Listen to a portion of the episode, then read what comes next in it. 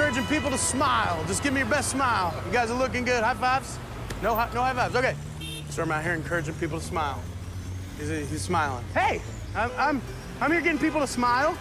Sir, do you have a couple minutes? No, everybody's, everybody's busy.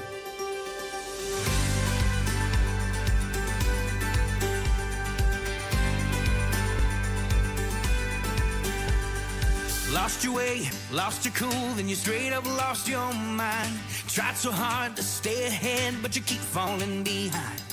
Life is gonna pull you down, make it hard to see. But a little change in your point of view could be just what you need. There's always a reason to always choose joy. There's something deeper that the world can't destroy. Smile when you think you can't. Smile, get up and dance. Smile, there's a bigger plan. The storm only lasts for a while. So smile.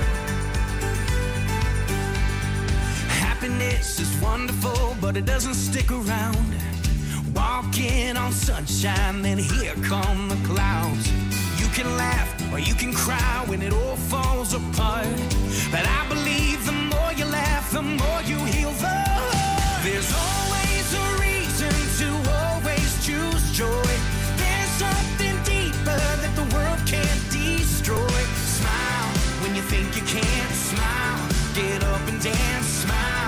there's a bigger plan, and you've got a reason to smile when you think you can't. Smile, just clap your hands. Smile, there's a bigger plan.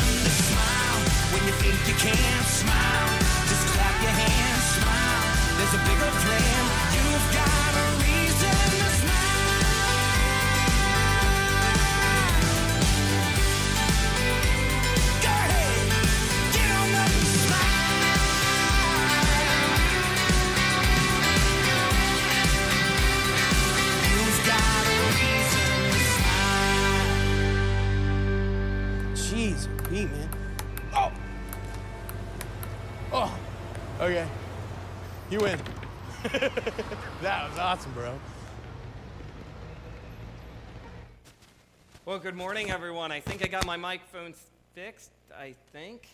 I think. All right, I might not be able to move much, but hey, we're going to start with a little activity, and I'm not going to make you get up. I'm not going to make you stand. But I do just want to ask you, and you know, there's some things pastors ask their church people to do, and it just fails miserably, and I know that. Like um, when we ask people to raise their hands in a church service or to um, smile. But let's try it. I just want to see everybody smile. All right, there's a few of you that maybe can work on it. Julie, let's smile. Smile. Come on. Come on. I don't normally say names, but I will say names. Let's, on the count of three. One, two, three. Smile. You know, Mr. Fallendorf back there has a sheet of paper in his mouth, and I can still see him smiling with that sheet of paper in his mouth. We all have a reason to smile. And I saw this video this week, and I, I, have to say, it's actually one of our church members here at Bloomer Baptist Church that messaged me about this video in relation to a little devotion I put out there on social media. And I just couldn't get enough about, of this video. And I, I must say, I think maybe some of those guys used to be youth pastors because they're really good at ping pong. But just thinking through this video, I love this video because it shows us two things. A, it shows us how just people in the world are not used to being asked to smile anymore. When he, the video first started and he's just holding up that ping pong paddle saying, Hey, smile, I'm just asking people to smile. And I thought to myself, Boy, I'm smiling just looking at his outfit and looking at his ping pong paddle. And yet there's people that were so taken back, they're like backing up from him. Who is this guy? Who is this creep? Am I on like candid video or something? I, I don't know, is this, is this prank? Am I being punked? Whatever. But no, people need to be reminded to smile sometimes. And that's funny. And, and I could ask one of our doctors in here, I think she's back there, but I, I once read an article that said that it actually takes more muscles in your face to frown than it does to smile. Now, I just tried to Google that real fast from my seat to give you the actual number of how many muscles, and my Google search kind of failed me. It was saying that it actually takes one more muscle to frown than to smile, but it said because we generally smile more than we frown, our muscles are more used to smiling. We, our muscles naturally want to smile. Isn't that kind of interesting? How our muscles naturally want to smile, but so often we don't naturally feel like smiling. But that's the natural place that it wants to go. Just a little tidbit there for you, a little, a little information. Um, I think it's a good reminder for us that we need to make sure we're thinking about smiling ourselves. We need to be seeking the kindness of God, but we also need to be make sure we're delivering kindness to others. And this does roll naturally into our message that we're in of week two, redeeming love, Ruth. And we're in chapter two this week, so please open your Bibles to Ruth chapter two of Ruth chapter 2. Again, if you don't have a Bible, we have Bibles in front of you. We have Bibles next to you from your peers. And you all have cell phones. Hopefully, you have a Bible app on that phone. But make sure you have the Bible open in one form or the other. If you see a neighbor, here I'm going to do one of those asking somebody something again. Children are dismissed to children's church. Thank you. Children are dismissed to children's church. Uh, I'm going to do one of those asking things again. If you notice that your neighbor does not have a Bible open in one form or the other, then you've got to tap them on the shoulder and you got to smile at them and say, You can use mine with me. How about that? So please open up your, your Bibles to Ruth chapter. I bent over. Bending over is bad. All right, again.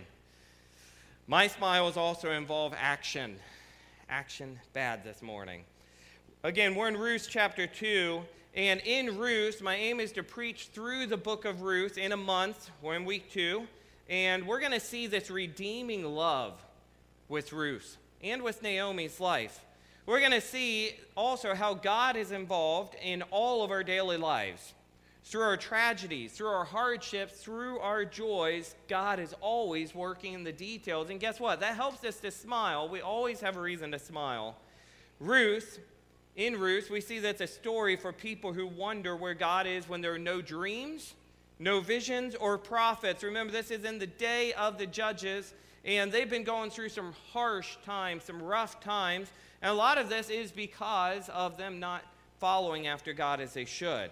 Now, specifically in Ruth, though, we don't see God explicitly speaking. We don't see some prophet explicitly speaking, but what we do see is God, through his providential care, his providential will, his providential workings, he is working in the details. He's orchestrating all this to happen.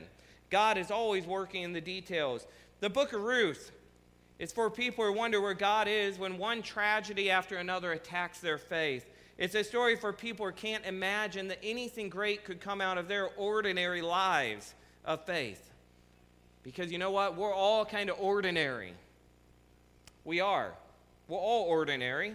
I have to remind myself that, too, just like you guys, as I shared with you the other week about being at the pastor's conference and seeing some of these pastors that I, I've looked up to as mentors, or I look up to as I, I see them as biblical scholars, and I appreciate all they've done, and yet I had to remind myself hey, just a person, just like me. We're all ordinary people, but God can still use each and every single one of us.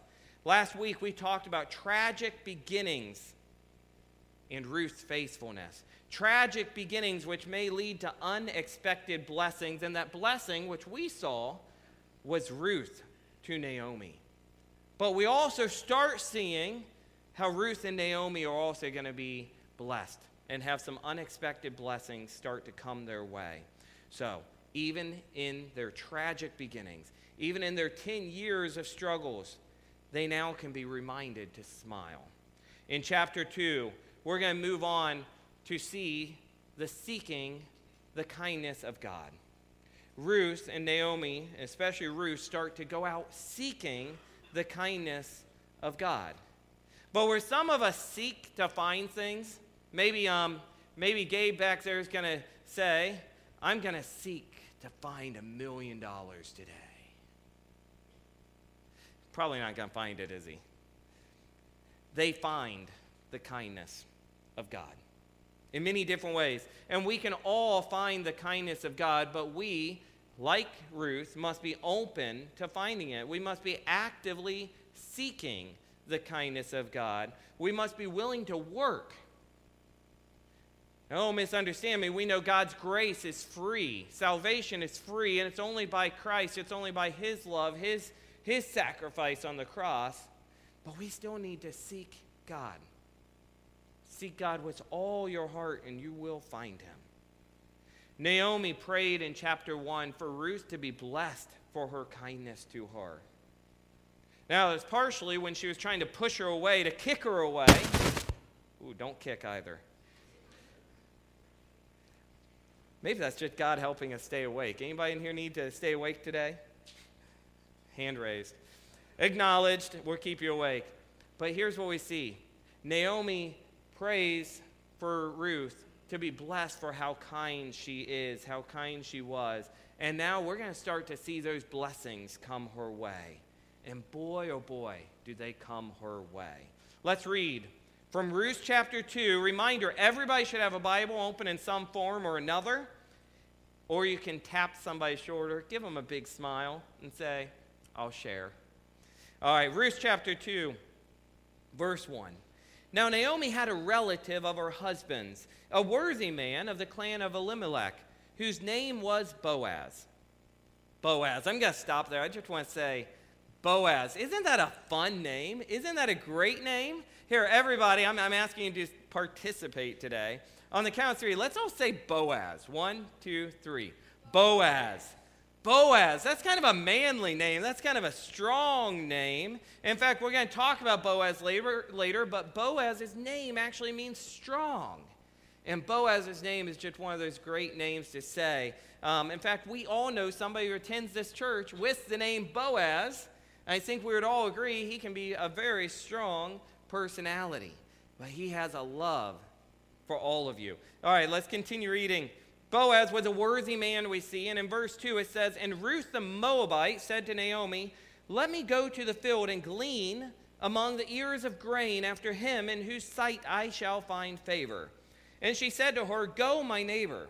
So she set out and went and gleaned in the field after the reapers. And she happened to come. Uh, notice that word, she happened to come to the part of the field belonging to Boaz. Again, part of the field. There's so much here I want to just stop and talk about, but we're going to try and save it all. So she happened to come to the part of the field belonging to Boaz, who was of the clan of Elimelech. And behold, Boaz came from Bethlehem.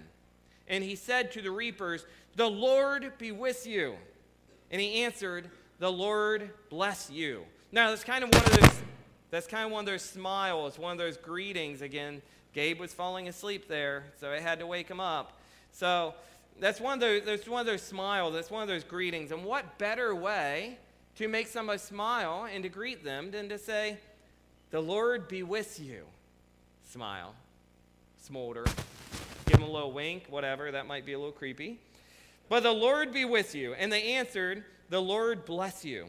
Then Boaz said to his young man who was in charge of the reapers, Whose young, whose young woman is this? And the servant who was in charge of the reapers answered, She is the young Moabite woman who came back with Naomi from the country of Moab. She said, Please let me glean and gather among the sheaves after the reapers. So she came, and she has continued from early morning until now, except for a short rest. Verse 8 Then Boaz said to Ruth, Now listen, my daughter. Do not go to glean in another field or leave this one, but keep close to my young women. Let your eyes be on the field that they are reaping, and go after them. Have I not charged the young men not to touch you? And when you are thirsty, go to the vessel, then drink what the young men have drawn. Now, notice this kindness which is being delivered to Ruth. I mean, this is amazing. Boaz takes notice of Ruth. I mean, he really takes notice of her.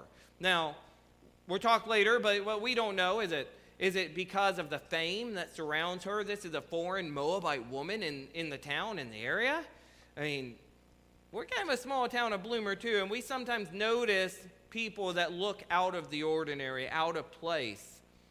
I know I looked that way one day. I think I fit in a little bit better now, except I don't say enough no's or you betches, right? Well, let's, let's keep on though. Um, Boaz, he notices Ruth. Maybe it, was, maybe it was her fame, being a foreigner. Maybe it was her beauty. I, I kind of doubt that at this point. She's been out working the field all day long. It says, I mean, she's got a character of work too. Maybe that's what it is. He just notices her character, her work ethic, how hard she's working. He says, Who is this woman who's gleaning, who's working? And she's not taking long breaks, she is motivated. Or maybe, maybe God in his providential will again kind of turned his eye to her and makes her notice her. They're seeking the kindness of God, and Ruth is going to find it. So he, he addresses Ruth. Now listen, my daughter, do not go to glean in another field or leave this one, but keep close to my young women. Let your eyes be on the field that they are reaping, and go after them. But he goes beyond the call of duty. He even says, Have I not charged young men not to touch you? He's going to protect her. He's going to let her know this is a safe zone for you. This is safe.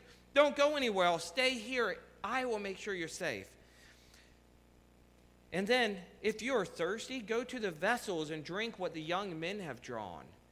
I mean, not even is he providing food for her through her gleaning, through her picking up the grain, but he's also going to provide drink for her. And you're seeing more, much more. But she recognized how, how amazing this kindness was. And she says, Then she fell on her face, bowing to the ground, and said to him, Why have I found favor in your eyes that you should take notice of me, since I am a foreigner? She thought that she wasn't worthy. She thought that she doesn't matter.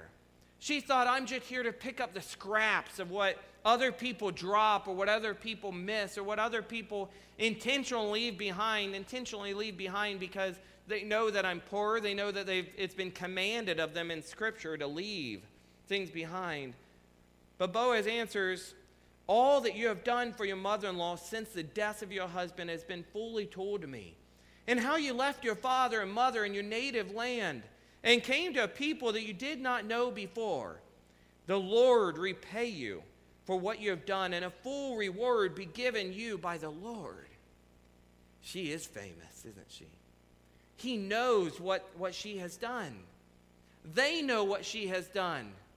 The people know what she has done. And yet, it's kind of like that, that fulfillment of that prayer from Naomi in chapter 1, where she tells Ruth, may, or she prays for Ruth to be blessed for her kindness, blessed for her faithfulness.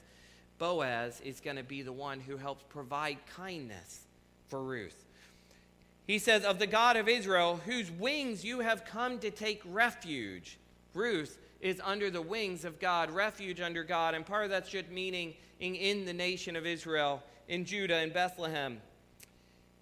Verse 13 Then she said, I have found favor in your eyes, my Lord, for you have comforted me and spoken kindly to your servant though I am not one of your servants.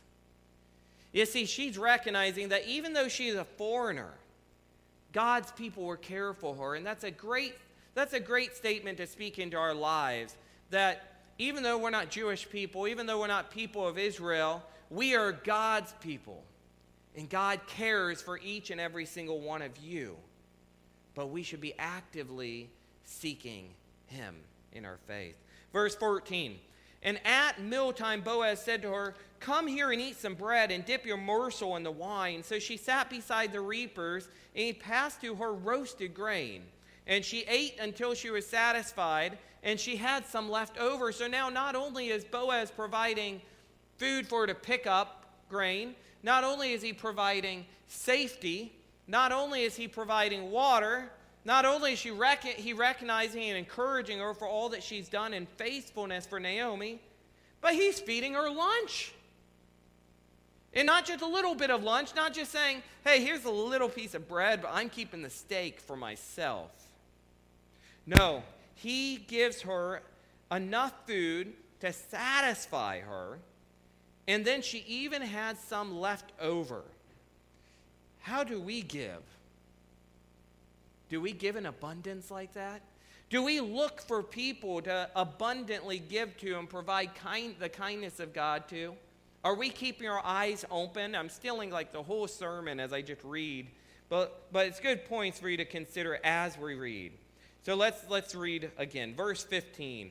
When she rose to glean, so lunch is over, she's getting ready to go again.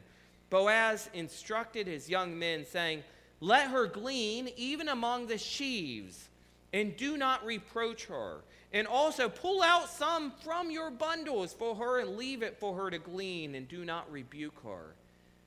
Again, he's providing kindness to her that goes above and beyond the law. Verse 17 So she gleaned in the field until evening. Then she beat out what she had gleaned, and it was about an ephah of barley. I looked that up. That's about 30 to 40 pounds of barley, or about a half a bushel. And she took it up and went into the city. Her mother in law saw what she had gleaned. She also brought out and gave her what food she had left over after being satisfied. And her mother in law said to her, Where did you glean today? I mean, she's amazed. She's in awe. How did you get all of this? And where have you worked? Blessed be the man who took notice of you. Now we see that even Naomi, who is obviously not gleaning with Ruth here, even she is seeing this kindness of Boaz, this kindness of God provided to them. And even she, who in chapter 1 talked about wanting her name changed to Mara, which means bitter, she, she starts to have her whole attitude, her whole personality start to change. And I can see her going back to that name in Naomi, meaning pleasant, as she is pleasantly surprised by this kindness. So she told her mother in law with whom she had worked and said, The man's name with whom I work today is Boaz. And Naomi said to her daughter in law, May he be blessed by the Lord, whose kindness has not forsaken the living or the dead. God's kindness has not forsaken them. His kindness has not forsaken them. Naomi also said to her, The man is also a close relative of ours, one of our redeemers. This is who they were hoping to find, hoping to search for. And Ruth the Moabite said, Besides, he said to me, You shall keep close by my young men until they have finished all my harvest. So he's going to continue to provide for her day after day. And Naomi said to Ruth, her daughter in law, It is good, my daughter, that you go out with, with his young women, lest in another field you be assaulted. So obviously, there were a lot of chances here as, as these poor folk, and they were poor folk at this time, they were in poverty or they were seeking food, they needed food. There was a lot of chances of being, them being assaulted, being hurt, being roughed up in many different ways in fields. And Naomi's saying, Take him up on his offer. So she kept close to the young women of Boaz, gleaning until the end of the barley and wheat harvest. And she lived with her mother in law.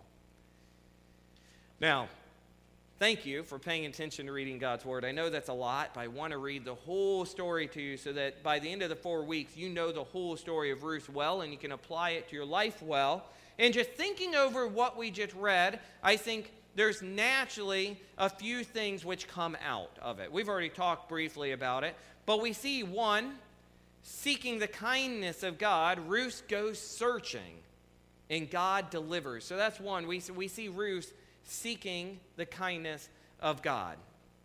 God always delivers to those who seek Him. God always delivers to those who seek Him.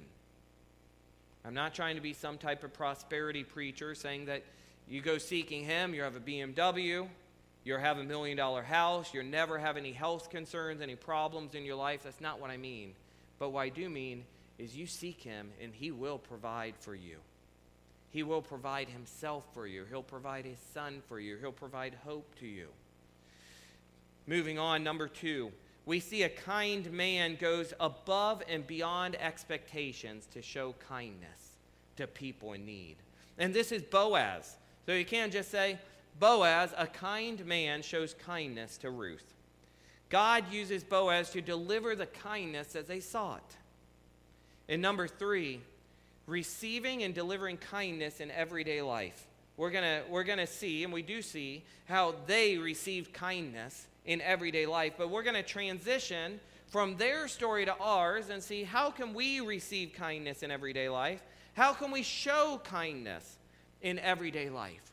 So, starting with that first theme, seeking the kindness of God, I'll have to skip around a little bit because I already gave you a lot of stuff. Um, Ruth and Naomi go seeking for kindness, but not just any type of kindness. The kindness of Boaz, food, God, possibly redemption, as they know that there are, there is a kinsman redeemer in this area. There's somebody can redeem you. There's somebody who can give you a future.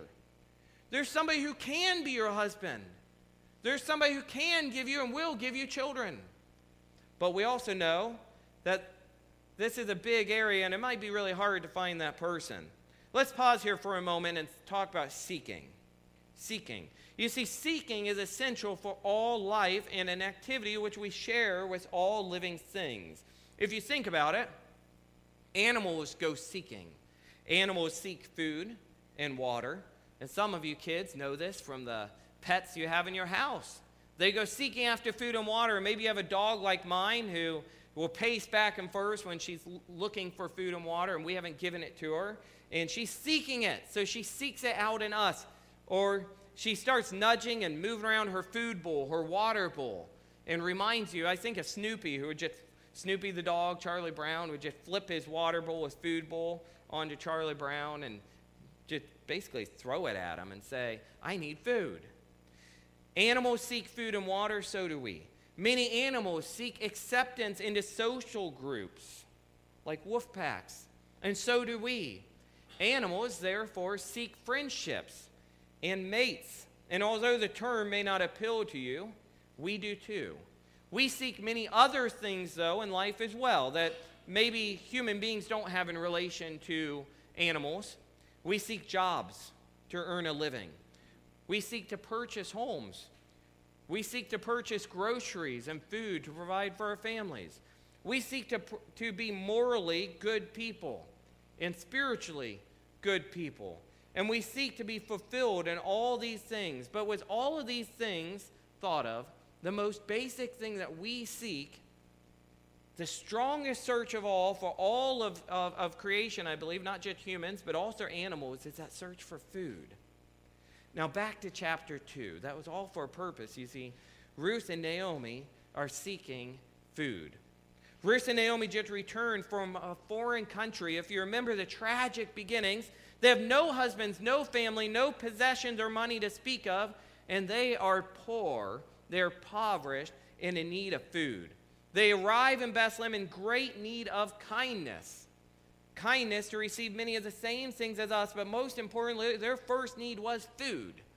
So Ruth tells Naomi, I'm going to go glean in this field.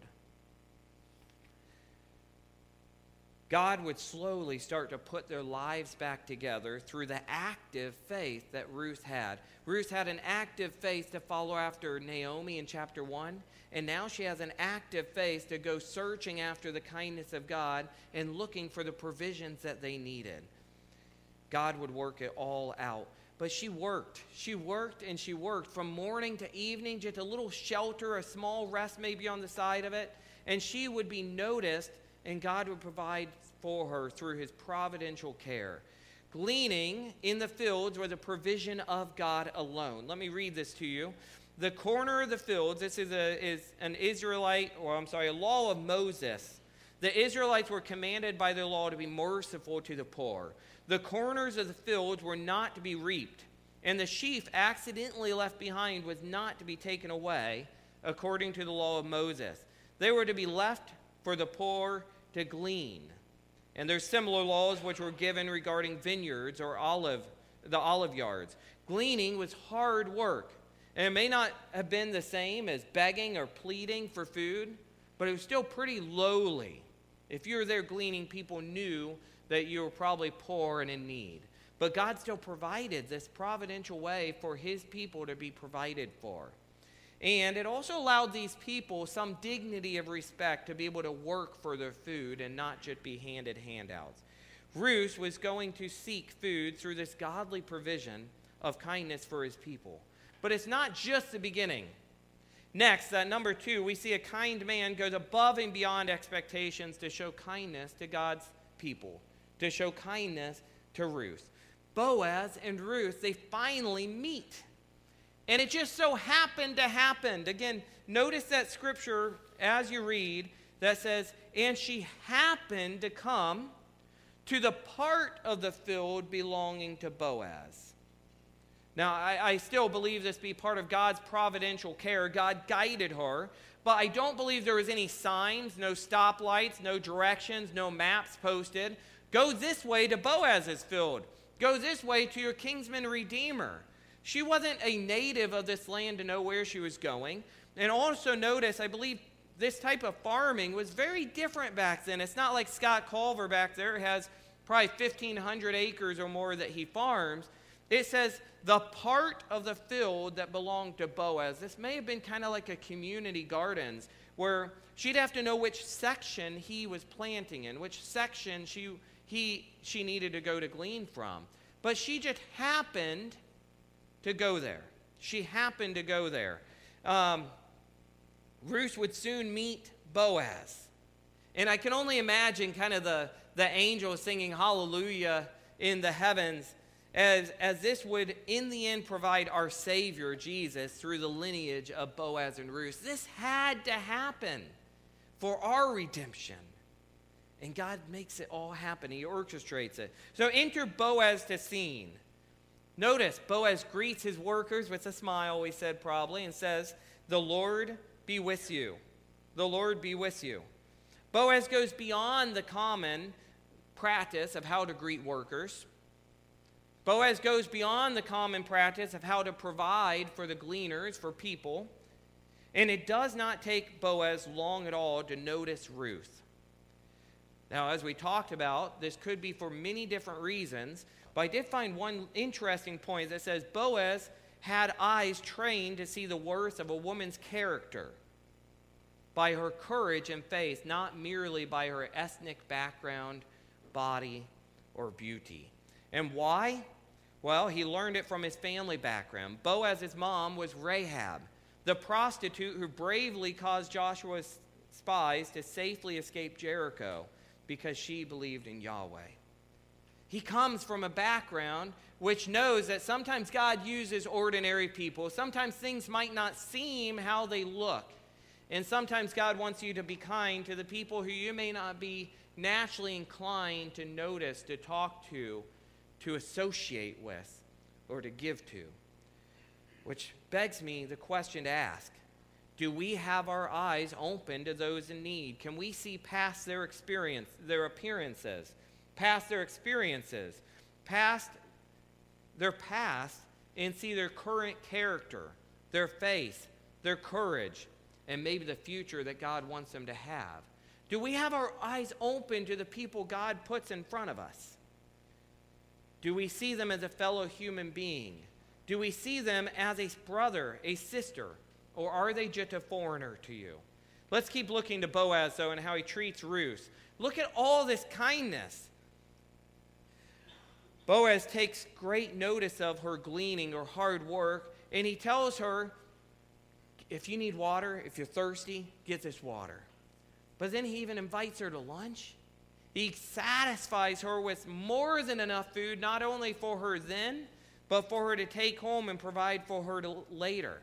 And then he goes above and beyond her gleaning, and he purposely tells his workers to pull a little extra out and leave it for her that she might gather more.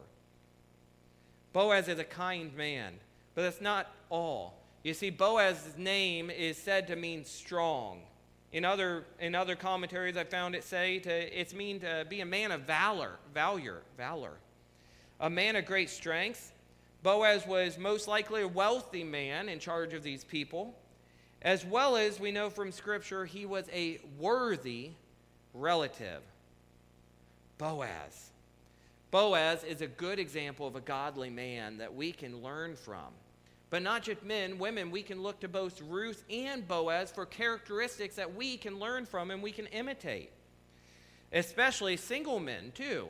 Single men can look to see how you should treat a woman with respect, how you should take care of her and make sure she's safe. He watches out for Ruth, tells her to only glean on his field so that she, he can make sure she's safe and provided for. But then also we see he's a kinsman redeemer who will pursue her and provide for her through redemption, like Christ for us provides redemption to God. He would be her redeemer.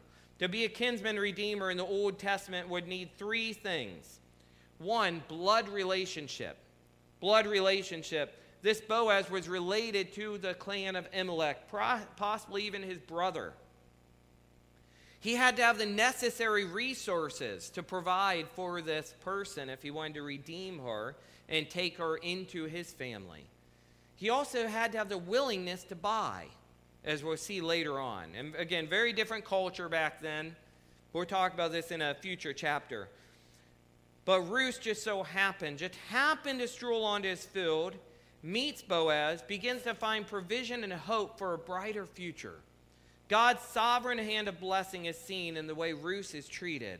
And the kindness that Ruth was seeking, she finds in this man of Boaz. Boaz is a kind man who delivers and answers the prayers of Naomi for her to be blessed. Now, I've got to skip. I've got to move on here to my third point. You see, we can show kindness and we can receive God's kindness. But we must be active in our faith. We should be contagious Christians. And I want to show you an example. I'm going to try not to buzz with my microphone too much. I want to show you an example of how we might be contagious Christians, of how we might show kindness to God's people. And this will also show you ways that you need to receive some of these kindnesses too. But let me just read you one example I put this up here just as a visual. I didn't know if you'd be able to read it clearly. But this comes from another church, another pastor, and I just saw this. I said, I love this. I've got to share it with you. So let me read it to you. It says, Bethel Friends desires to fulfill the Great Commission through being contagious Christians. Did you know last year part of our vision was that we would touch 1,000 lives with the gospel? 1,000 lives. Let me tell you, this church is only a church about 100 or so average attendance. So that shows you we can do it. It's not as hard as what you think. One person at a time, but let's continue on. It is likely that you are touching lives with the gospel every day in positive ways, and you may not even realize it. So, we are interested in sharing different ideas of how people can share Christ's love with others through acts of kindness and generosity. Maybe you prayed with someone who is having a hard day Maybe you smiled and opened the door for someone. Let me skip forward. It says that we would like to collect a list of ideas that many of you, of what many of you are, are doing from day to day.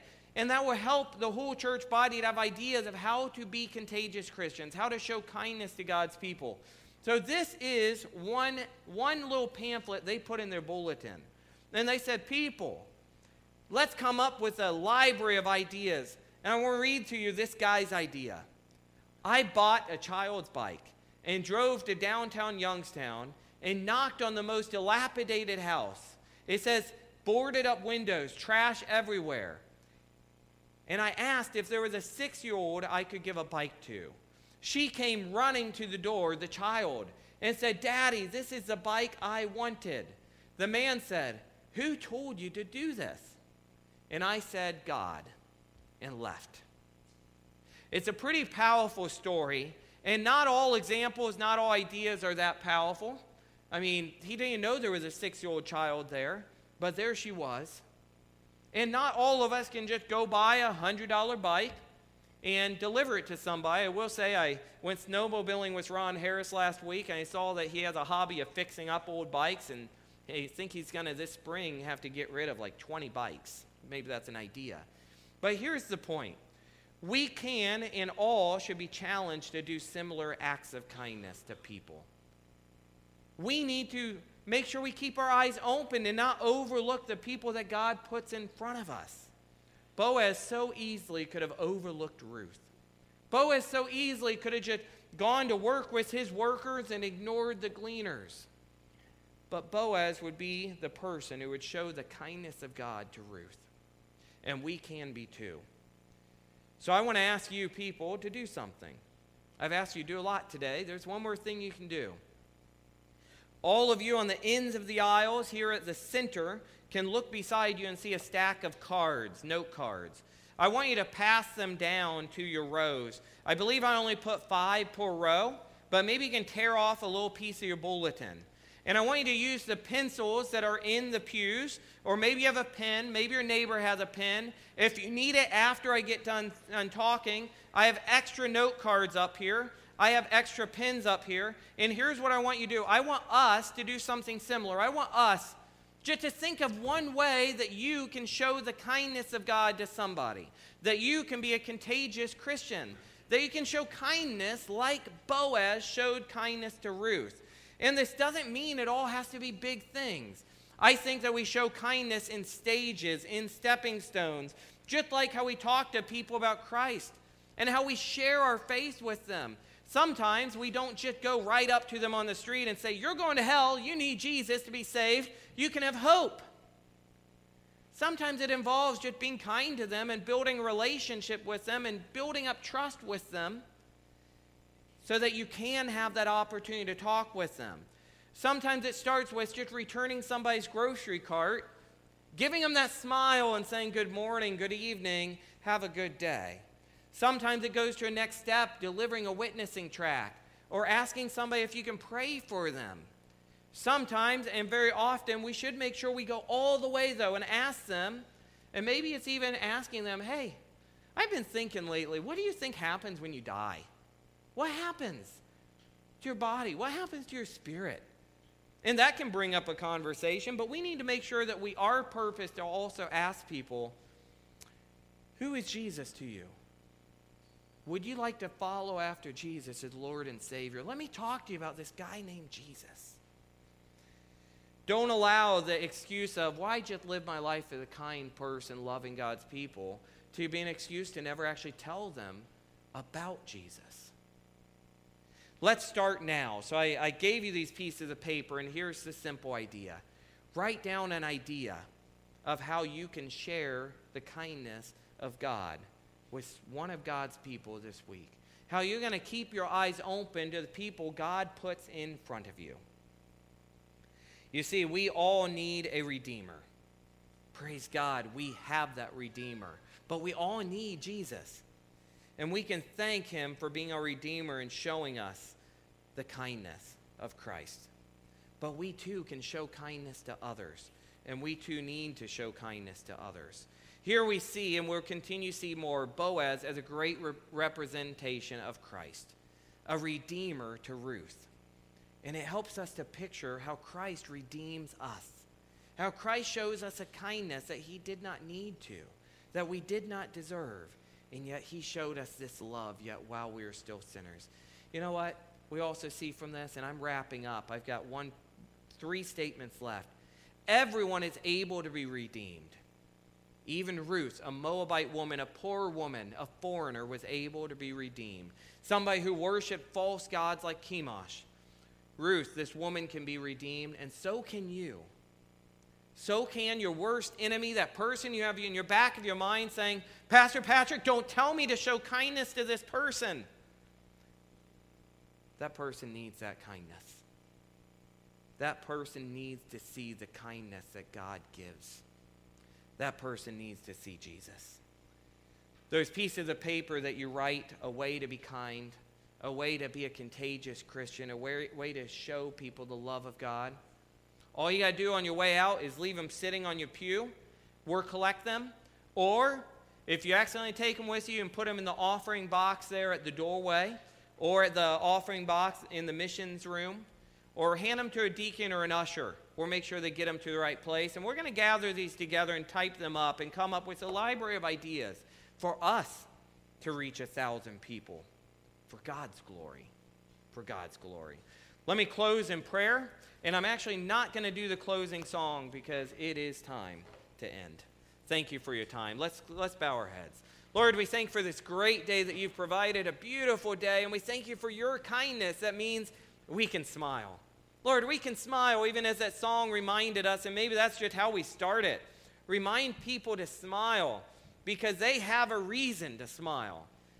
Lord, maybe we need to do something crazy and, like those guys in the video, play some ping pong in downtown Bloomer and just invite people, hey, you want to play some ping pong with me? We're just having fun and causing people to smile. But Lord, may we also not overlook the people you put in front of us. May we not be afraid to go out of your comfort zone, our comfort zone. Because as I was reminded this week by one person, God is always with us in and out of our comfort zones. Lord, may we be willing to go all the way and tell people about your love and about our sin and about how we too can be redeemed. Amen. Amen.